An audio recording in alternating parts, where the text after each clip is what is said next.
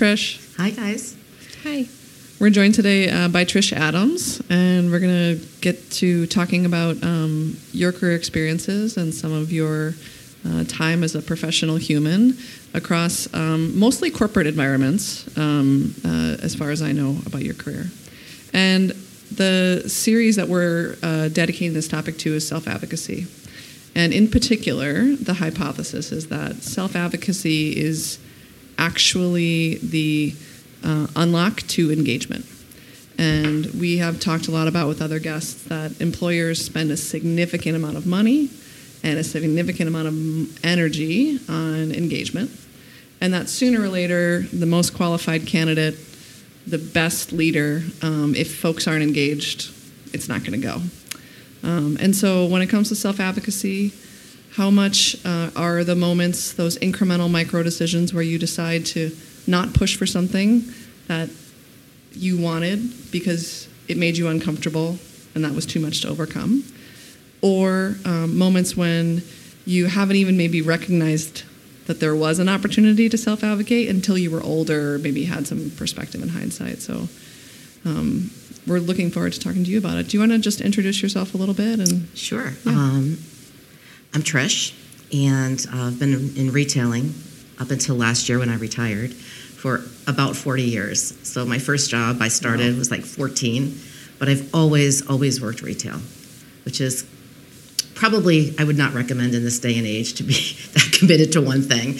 But um, I loved it, and I started young, and it ended after 34 years at Target last year. So I've had an amazing career. I loved it.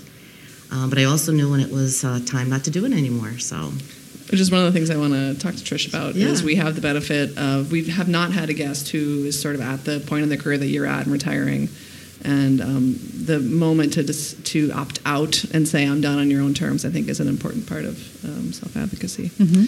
Um, so I knew you. I'm going to ask a question about um, you know how you create the conditions for others to self advocate first in your role as a leader. I've I knew you as one of the only female leaders um, in a large corporation, and it was uh, among um, the other women we knew the handful of women who were sort of at the top. Um, and you were regarded as a as a really good, strong leader. And I am guessing that means that folks felt like they could knock on your door and ask for career opportunities or push for themselves. So, wondering if you can give us some stories about maybe how you have created those conditions or tried to as a leader. Yeah, um, that was very important to me um, as a leader. And when I think back in starting my career, um, while uh, there were a few women, there were not a lot of women. And it was very, very hard at that point in time, nin- early 1980s, um, to kind of have like a personal development conversation with leaders. I mean, it was a very structured environment, as I think um, most of corporate America was at that time. And um, it was very um, tops down. And so, one of the things that became important to me was um, to be to treat others the way I had hoped to be treated.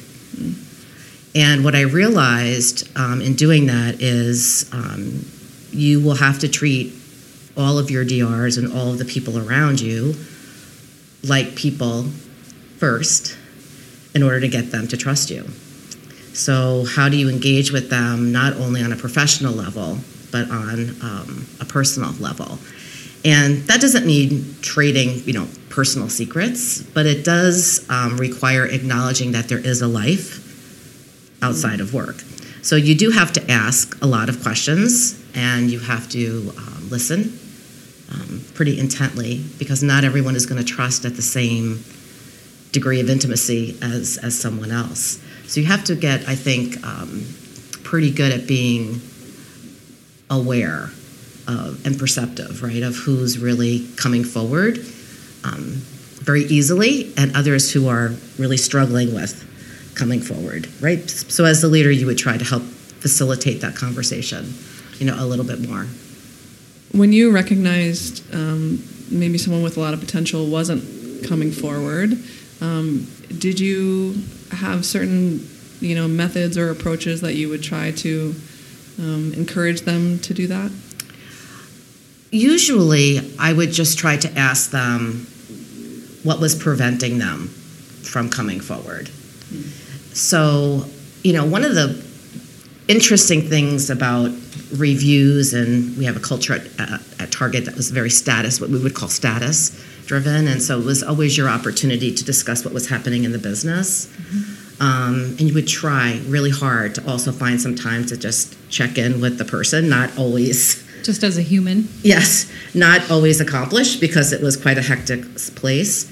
But I think when you would find someone over a period, an extended period of time, struggling with coming forward, when you knew something just wasn't exactly right, I think you would have to kind of flip that status agenda, so to speak, or you would have to flip that time mm-hmm. to starting with the personal versus starting with the business. And um, very often, when someone who has been a very high performer all of a sudden is kind of taking on a, a little bit of a different demeanor, historically it's proven that there's something personal usually going on.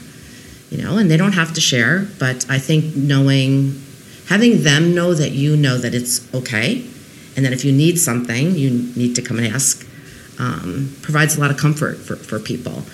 Um, reputations are developed over a long period of time, and so you know you mentioned you know people would say you know you could trust her or whatever. I'm sure that wasn't true when I was 30 and starting out with all my DRs, right? Like as a leader, you practice and you make mistakes, but if you believe in the idea of what it takes to be a really good leader, then you just kind of keep at it. And what I loved about some of my direct reports is when I would try to do some of those things, I wasn't always successful, right? And sometimes they would say, You're not giving me enough time, or you're not asking me the right question, or you're going too far with your questions. I mean, it takes a dialogue. And you have to be willing to have the, you know, make the effort to have the dialogue. You have to be able to listen.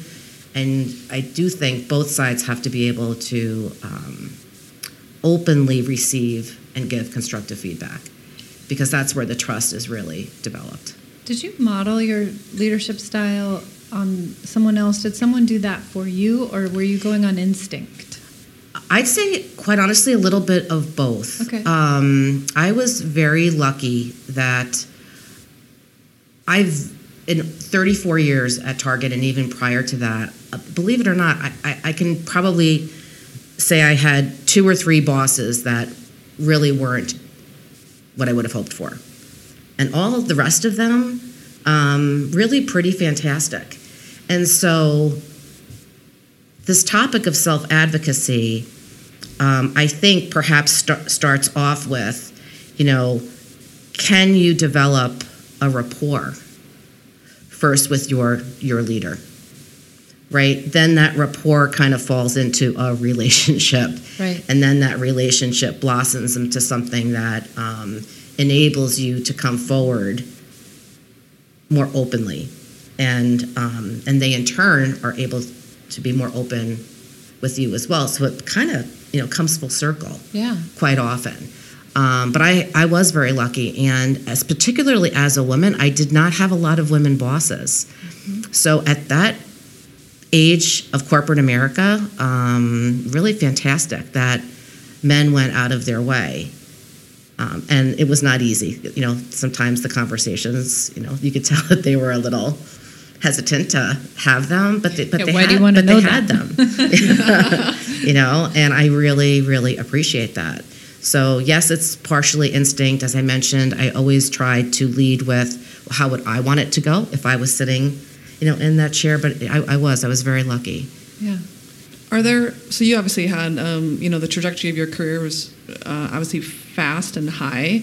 Were there moments uh, as you look back now, particularly as, as, you now are a retired person, that seem more critical to you than others, sort of big lefts or right in the self advocacy? Well, it's interesting. Um, I don't know that I ever really thought about um, self advocacy when I was young.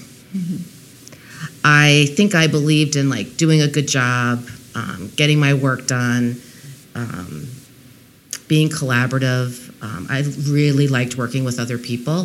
So things just kind of flowed um, pretty organically. Mm-hmm. It wasn't until things weren't moving quickly that you had to start thinking about, like, well, why is that? You know, why is someone else getting that job that you might think I could have done that job, right? Yep.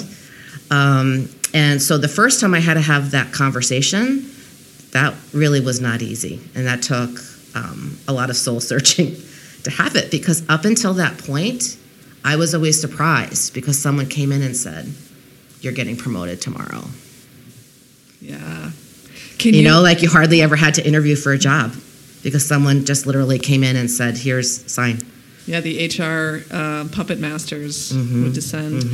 Um, one of the things we're trying to do is to give the listeners sort of um, methods from our from our guests, right? And so, can I ask you to go back to that moment? And you said it was really hard. Like, did you practice by yourself? Like, if that's on a Tuesday, sort of, how did you work up? I'm going to do this, even though I'm really uncomfortable or scared. Yeah? I, I definitely did practice. yeah. um, not so much in front of a mirror, but close, you know, writing my thoughts down and really thinking it through. At that time, my direct boss was very supportive of me, and I knew that. And I knew that he was advocating to his boss for me. Um, How did you know that? uh, he told me, and I also Okay. just knew. I watched him do it, right? So you know, he, I might not have had the visibility of when he was doing it for me, but I watched him do it for other people. So I inherently trusted that that he was doing that. Like he told me he was, and I believed him based on you know his reputation and what I saw firsthand.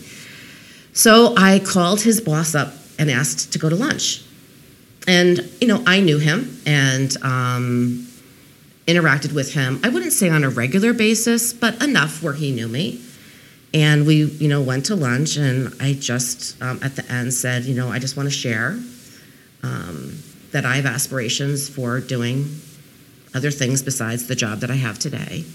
And one of the jobs that i thought would have been super interesting for me based on my background was this particular r- role. And it was a um, we don't have these titles anymore at target but it was an mp director role. And um, you know he looked me right in the eye and he said your name did come up but it's not your turn What does that mean?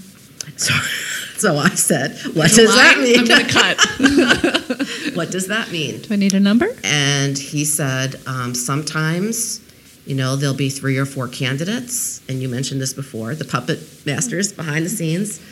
Um, you will get there, and you need to trust that you will get there, and that we will advocate for you to get there. But this time, it's it's not yours. How did you feel? Um, disappointed, absolutely. Um, not incredibly discouraged because he was so positive, but I didn't like this feeling because I think that was probably I was starting to be awakened to the idea that there is this corporate HR machine and people are doing all this planning, you know, kind of behind the scenes. I was probably a little naive to the extent that that, you know, really goes Yeah, on. Yeah. Um, but then when I stepped back and thought about it, here's an example. I, I, as I mentioned, I had opportunities to be with him, you know, in market, in vendor meetings, traveling to stores, and I never took the opportunity to ever talk about me or what I wanted. Yeah. Every opportunity I had with him, I talked about the business, what I was working on in the business, what my team was working on in the business, and in hindsight, advocating for like my team members Right. and explaining what they were doing, not really with the same degree of color that I explained what I was doing. Yeah. You, you know, and so I think when you talk about having a reputation as a leader and being there for your team members, um, that is critical. But it's also critical to be there and advocating for yourself because in the end, it does affect the business. You know, so whether it- you're advocating for a promotion or more money, most often in corporate America, you're advocating for what you need to get the work done. You know, so if you're responsible for delivering, you know, a business plan or you know or a strategy, um, you have to get out there and advocate for what you need to get that work done. So, did you find? I was listening to some, to um, a report recently where they did some research about what happens when a man advocates for a, on behalf of a, a woman in in that environment versus when a woman advocates for another woman. And the man, uh, the in this research, uh, I don't know how many different companies that they talked to, but they, the man tended to be perceived as being um, a champion of diversity and you know a hero for his uh, behavior for advocating for this woman, and the the women tend to not be seen that way at all. Did you ever find?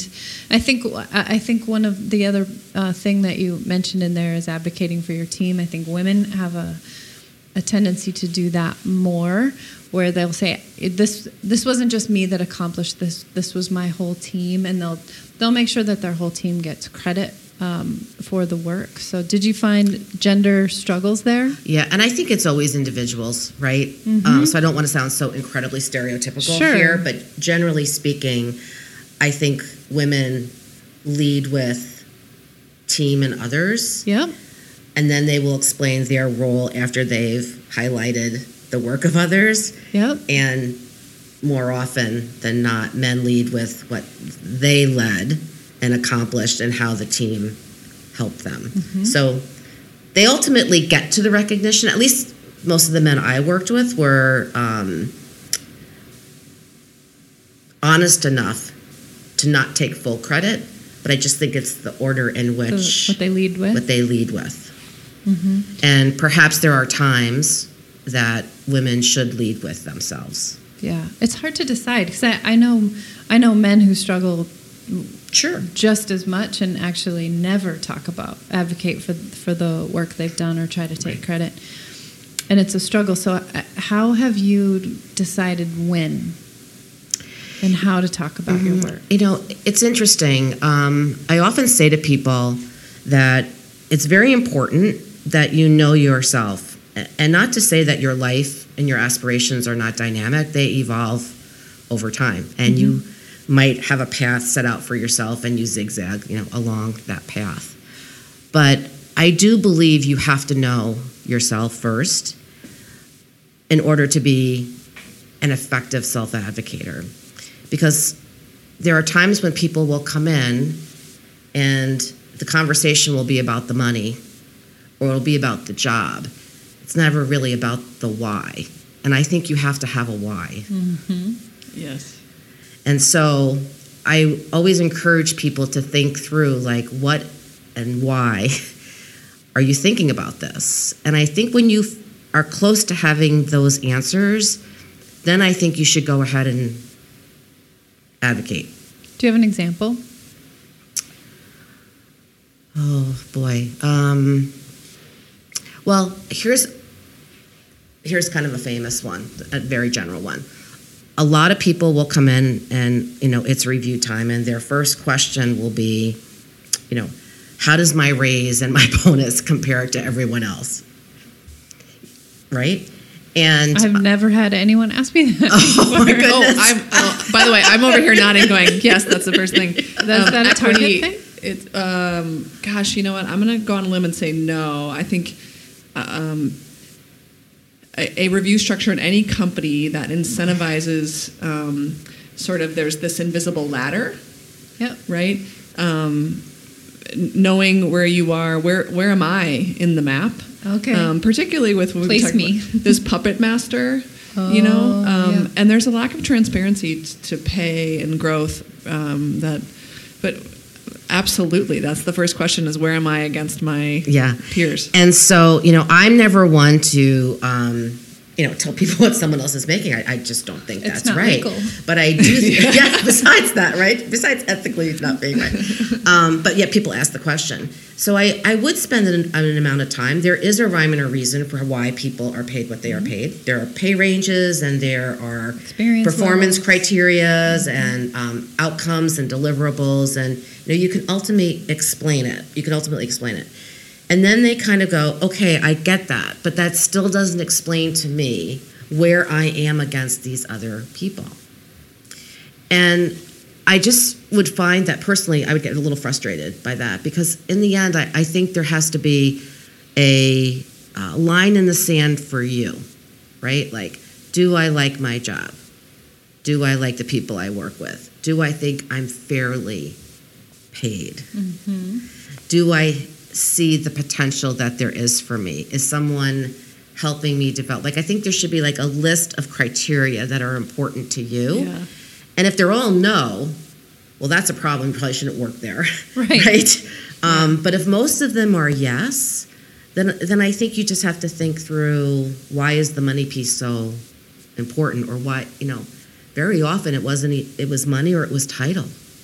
Someone would literally come into me and go, I know I'm well paid, but I want to be an officer. You know, I don't want a different job. I don't need a different paycheck. I just want a title. So they so let's just let's presume that they've gone through their checklist and they come out and they've decided the perception of X, Y, or Z matters to them. Mm-hmm. Um, how do you? And they've done the work. Mm-hmm. They're probably uncomfortable in their body. They're probably sweating. They're probably nervous, right? yeah. And that's their ask, right? How do you, when you disagree in particular, how do you? You had your, you gave an example of your own turn down, right? So Yes. how do you? Well, I would say that um, there's a couple of different paths here. There are some people who are exceptional at the role that they are in, and they probably should not be an officer of the company. And that's a hard conversation to have with someone, um, but you have to have it. Mm-hmm. Sometimes you believe that person might be able to get there, but they have to prove to myself and to some others, often to some others. Sometimes they've proven to me, but then it's about getting that next level of sign on. Yeah. And so that's where that constructive feedback really comes in, right? Like, this is what still needs to be further developed. What are we doing to work on that? I can help you, but what are you know you doing? I can't do all the work for someone like you know they have to. So I think being clear on what those behaviors and capabilities and abilities are that are required of an officer are important because I think people think the title is one thing. They are not really seeing what's behind the curtain of what it's really going to take Yeah. to have that type of responsibility at a large public company. Can we? I want to um, shift and talk a little bit about your decision to retire. Sure. Um, you know, um, long career arc. I, I'm curious when, how far in advance did you start to say, I think I want to, and sort of plot that out, or were you one morning? I'm guessing it wasn't one morning. Um, you know, and then I- would say to fit that back into self advocacy, like they feel symmetrical to me, right? Like we've talked about sometimes self advocacy is saying, you know, knocking on the door and asking for something, and sometimes it's actually saying no or creating some other um, plan. So I'm fascinated about, about the retirement aspect. Yeah, so um, it was kind of a combination of things. I have, I always had a rule to, in my head, and that was uh, I was very lucky to really love my job and love the company and whatever, and I and I loved it for forever. I mean, it was just a great place to be, and it still was a great place to be, but it was also changing a lot, and I wasn't um, loving it as much as I had for 30, you know, plus years. But I felt, felt an enormous responsibility to, we were in the midst of a big transition, a leadership transition, big transformation going on within the merchandising organization. So I felt um, that my skills were needed and valued and that I would kind of stick with it. Do you know what I mean? And um, Yeah. get uh, help pay it forward. I guess maybe is a way of thinking about it. You know, for others and for the company. And um, when the leadership team finally got all settled, and we wound up hiring, you know, some people from the outside, and all the little slots were all full, then it was like the perfect opportunity for me to just say, okay, I, I don't need to be the one that's helping the transition anymore because the actual new leaders are here to do that. So it was just, you know, perfect timing. Um, I still love the brand. I love the company. Had those leaders, if those openings were still there, I'd probably still be working there. Yeah. But the fact that all the, you know, the, pl- the holes got plugged was an, was an enormous relief for me. And I could just go, okay, like this is the perfect time. And um, about two to three years prior to me retiring, again, another different type of transition, right? But um, I had a lot of like brand new leaders who were leading functional areas that you know that had all just become senior vice presidents, and they weren't ready to be, um, you know, fully functional in their role yet. So part of it is you have a responsibility to the business and the financials and your team and helping all of that kind of transition and make sense. Yeah, that's cool. Yeah. Congrats. Yes. I, Yeah, I, congrats. I have a, a question. You said something earlier that that um, I thought was really interesting. You said you never really thought of it as self advocacy. So we have a lot of listeners who will be listening for things they can go try and go do at work the next day. And I think it's really important to uh, become self aware in whether or not you're just going with the flow and letting things happen to you, or if you're really taking advantage of all of the the opportunities that could be there, and and to to not continue to go through work not thinking of self advocacy, not to go on and to work and you know be like, give me everything. I'm here. I woke up. I, I want it all." realized. I want. Uh, um, but what is a what is a piece of advice you would give to someone to go take to work tomorrow and, and think a little bit differently about owning their experience? I- I wish someone had told me that, like from the day I started. Yeah. So I hope people who are starting their careers or in, who are in the middle of their careers pretend it's a new day and someone's giving you instructions Yeah. and tell you to, you know, you know, be ethical, be trustworthy, be a leader, but also be a self advocate. Yeah. Like it should be like a requirement, like that's on a checklist. Because I think the more engaged you are with yourself, the more engaged you can be with others, and the more engaged you can be with the work. hmm And it's like a little trifecta, you know. Yeah. Me, myself, others, right? Mm-hmm. Right. Um, and Plays whatever, well different others. levels, right? But um, I don't know. Like it's at, when I started, it just wasn't really thought of. Yeah. And people who did it organically, super impressive, right? You would just sit back and go, "Wow, that's How did they do that? how did they do that?" How did they even think of that? Yeah, you know. but you brought up a good point earlier. You asked me, you know, was someone modeling Mhm. that? And I think when when you are getting constructive feedback from someone, you know, mentor, peer, doesn't matter. Um, some of the best advice that I think people give is helping you identify what you might need to work on or what you're lacking. And one of the best things I think is like finding the person that you admire that has that skill or has that trait because you and, and that you are around kind of often because you can watch them. They don't even have to know you're watching them Sure. right? But it, um, you can pick up a lot of clues. And once you start feeling comfortable with, oh, look, that's how they do it, then you can start to individualize it to you and your personality Mm-hmm.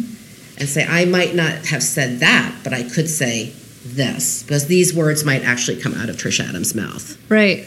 I think that's really important, and I, I think I think you could um, watch them and learn from them and what they do, but it's not always the whole story. As you said yourself, you'll go into the room and ask for the thing, but it took you a while to get there. So Yeah. I think that if people do that and they really watch watch that person who who appears as if by magic to do it, and they say, what work did you do to get to that moment where you advocated for yourself? I think they will. I think that's where we start to tear down uh, some of the assumptions that we make Mm-hmm. about whether, you know, this person can and this person cannot, and Right. that's just how it is. It's this person practiced, and this person did not. Yeah. I also find that um, writing it down Yeah. um, makes it more permanent for me. Like it becomes like a to do list, Totally. you know, versus just thinking about it. So I think whether you're writing it down for yourself to, until you're ready, Yep. but then writing it down, like you, you know, if you have to go into that status with your boss, um, that it's on the agenda. Mm-hmm. Like, you know, today I want to talk to you about. Can't really ignore it when it's on, you know, Yep. the sheet of paper. You got to do it. You have to do it. Whereas if you never write it down, or you know, if you have super casual statuses and you never bring an agenda, it's so easy to never get to the topic Sure. because you're not holding yourself accountable, really, Right. right? So you publish it. You know, many organizations you have to send your agenda in advance. oh, You know, we, we didn't have to do that at Target, right? I, and I didn't work for anybody that made me do that. But some, you know, some people do do that, and many companies have gone super casual now, right? Where there aren't formal statuses, there aren't even formal reviews. So how do you hold yourself accountable in an environment where it's very easy to just kind of stay in the background? And um, one of the things that I would recommend there would be is to actually you know, set up the lunch or set up the status via an email or a phone message or, or even, you know, catching that person in the hallway and make yourself state the reason for the lunch. mm-hmm. Not, I want to catch up. I have something specific I would like to discuss. Yes. Yeah. And you need to be ready for the something specific. Mhm. You know, um, I we used to have a I don't even know if this is true anymore. So I've been gone, but you know, back in the day, there was kind of a terminology at Target about this coffee culture. Like people would advise you go have coffee with whoever, Yeah. right? And so you know, you your assistant would take the phone message or whatever and put it on your calendar, and then you'd go to coffee with this person. And they would never ever say why they set up the coffee. You know, what can I help? You know, you, as a leader, what can I help you with? Well, you know, Janie told me that you're, you're a good person to know, and you know, you could help with some career advice and whatever. But they would never get to what the topic was, even after they had gone through All the steps. all the steps. That's you know and when you get to a certain leadership position and you're looking at your calendar every day and there's like 20 coffees in a week you kind of lose your patience after a while Yeah. right? So i finally got to the point was i will be your mentor. You have to be prepared. Like it's a working session.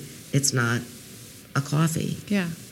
Good for you. It's, it's such good advice to name it. It sounds simple, but it's it's such a commitment device. I think it's going to be more important than ever in the years ahead as business environments and review moments, particularly in corporate and hierarchical environments, get flatter. It actually puts more onus on purpose. I know this is the design of the whole thing. Is it puts more onus on the individual to actually drive the bus. Um, you know, it's and there's sort of nowhere to hide um, anymore. And you used to be able to hide within structure or the HR puppet masters, which you know even at Target are they don't work in the same way anymore. Yeah. The machine does not spit out your your next role. That's not really a sustainable model, right? No, it's That's probably another podcast. it's it's dead. but I but I do think uh, I love your point about the flatter organization. Um, that requires not only the leader but the team member to really have a different way of thinking about their work and their career. So true. We were just we're discussing with um uh, with a business owner, and the contrast between someone that is um, you know in that kind of environment, working with a small team, and they are they are um, you know there's nowhere to hide in terms of hierarchy and self advocacy to a large um, sort of um, behemoth, slow moving, sometimes corporation is. But the constant is that you have to be able to name it Name it. and know yourself. That has come up with every guest. Yeah. Self awareness. So I'm going to bring us into the lightning round. Sure. It's not as scary as it sounds. Okay. We're going to ask three questions, and we're just looking for instinct, quick responses. I mean, you can answer for as long as you want, but you have to start answering right away. Does that make sense? Yes. We've had people answer for like five minutes. Um, so the, here's the first scenario. We just want to know how you'd respond. You're asked to take on more responsibility, but with no title or compensation change. Yes, I would probably do that. Okay. And I would do it particularly if it was aligned to things that I had already discussed were of interest to me. Okay. If it was a total out of left field, it would still probably be a yes, but I would want to go back and reconcile how do I add value in doing that and what can I expect, Mm-hmm. you know, in return. So you would help in the moment and then find Yes. out what what to gain. Yeah, I think um, generally speaking, people are asking you for a reason. The reason might be personal development, it might be business need, it might be a combination of both. But I don't think people generally do it to harm the person or to take advantage of the person. So I'd say yes before I would say no. And I would only get to know if for some random reason it was like, you know, setting me up to fail and I had no interest in doing it and there was not going to be some sort of value at the end. Sure. Good answer. Second question. You're asked to work a lot extra to mentor somebody who isn't on your team who isn't meeting expectations. That's a yes. That's, um, and for me, that's a yes because I love doing that.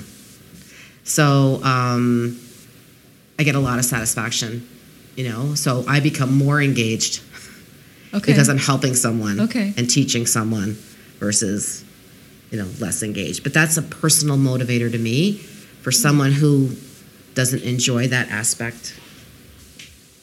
They might, maybe not the best yes. maybe for not the them. best yes. yeah. Okay, last question. You find out you're getting paid way less than someone newer who has less experience.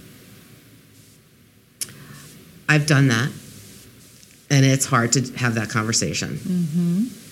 And you have to be ready for the answer that can come. So, answers that come are well, don't you want the best talent on the team so, you know, the company can be more successful? Or it can be, you're right, let me go look at that. Mm-hmm. And you come back and next paycheck, it's different. I've had both Wow. right? So there's definitely an advantage to asking because the answer can only be no. Right. But you have to be prepared for the no. But what's the best that could happen? Correct. I think people tend to think about the worst that could happen Mm-hmm. versus the best that could happen. Mm-hmm. That's so true. And then you get psyched out. Totally psyched out and worked up, right? Versus going back, we talked about this earlier.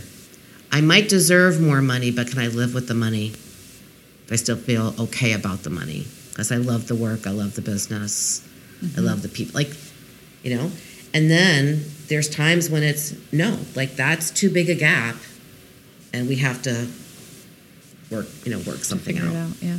Good. Well, thank you, Trish. This has been really interesting. Yeah, this was great. Thank you for Well- joining well, us. thank you for having me. I really appreciate your the invitation. Yeah. Great.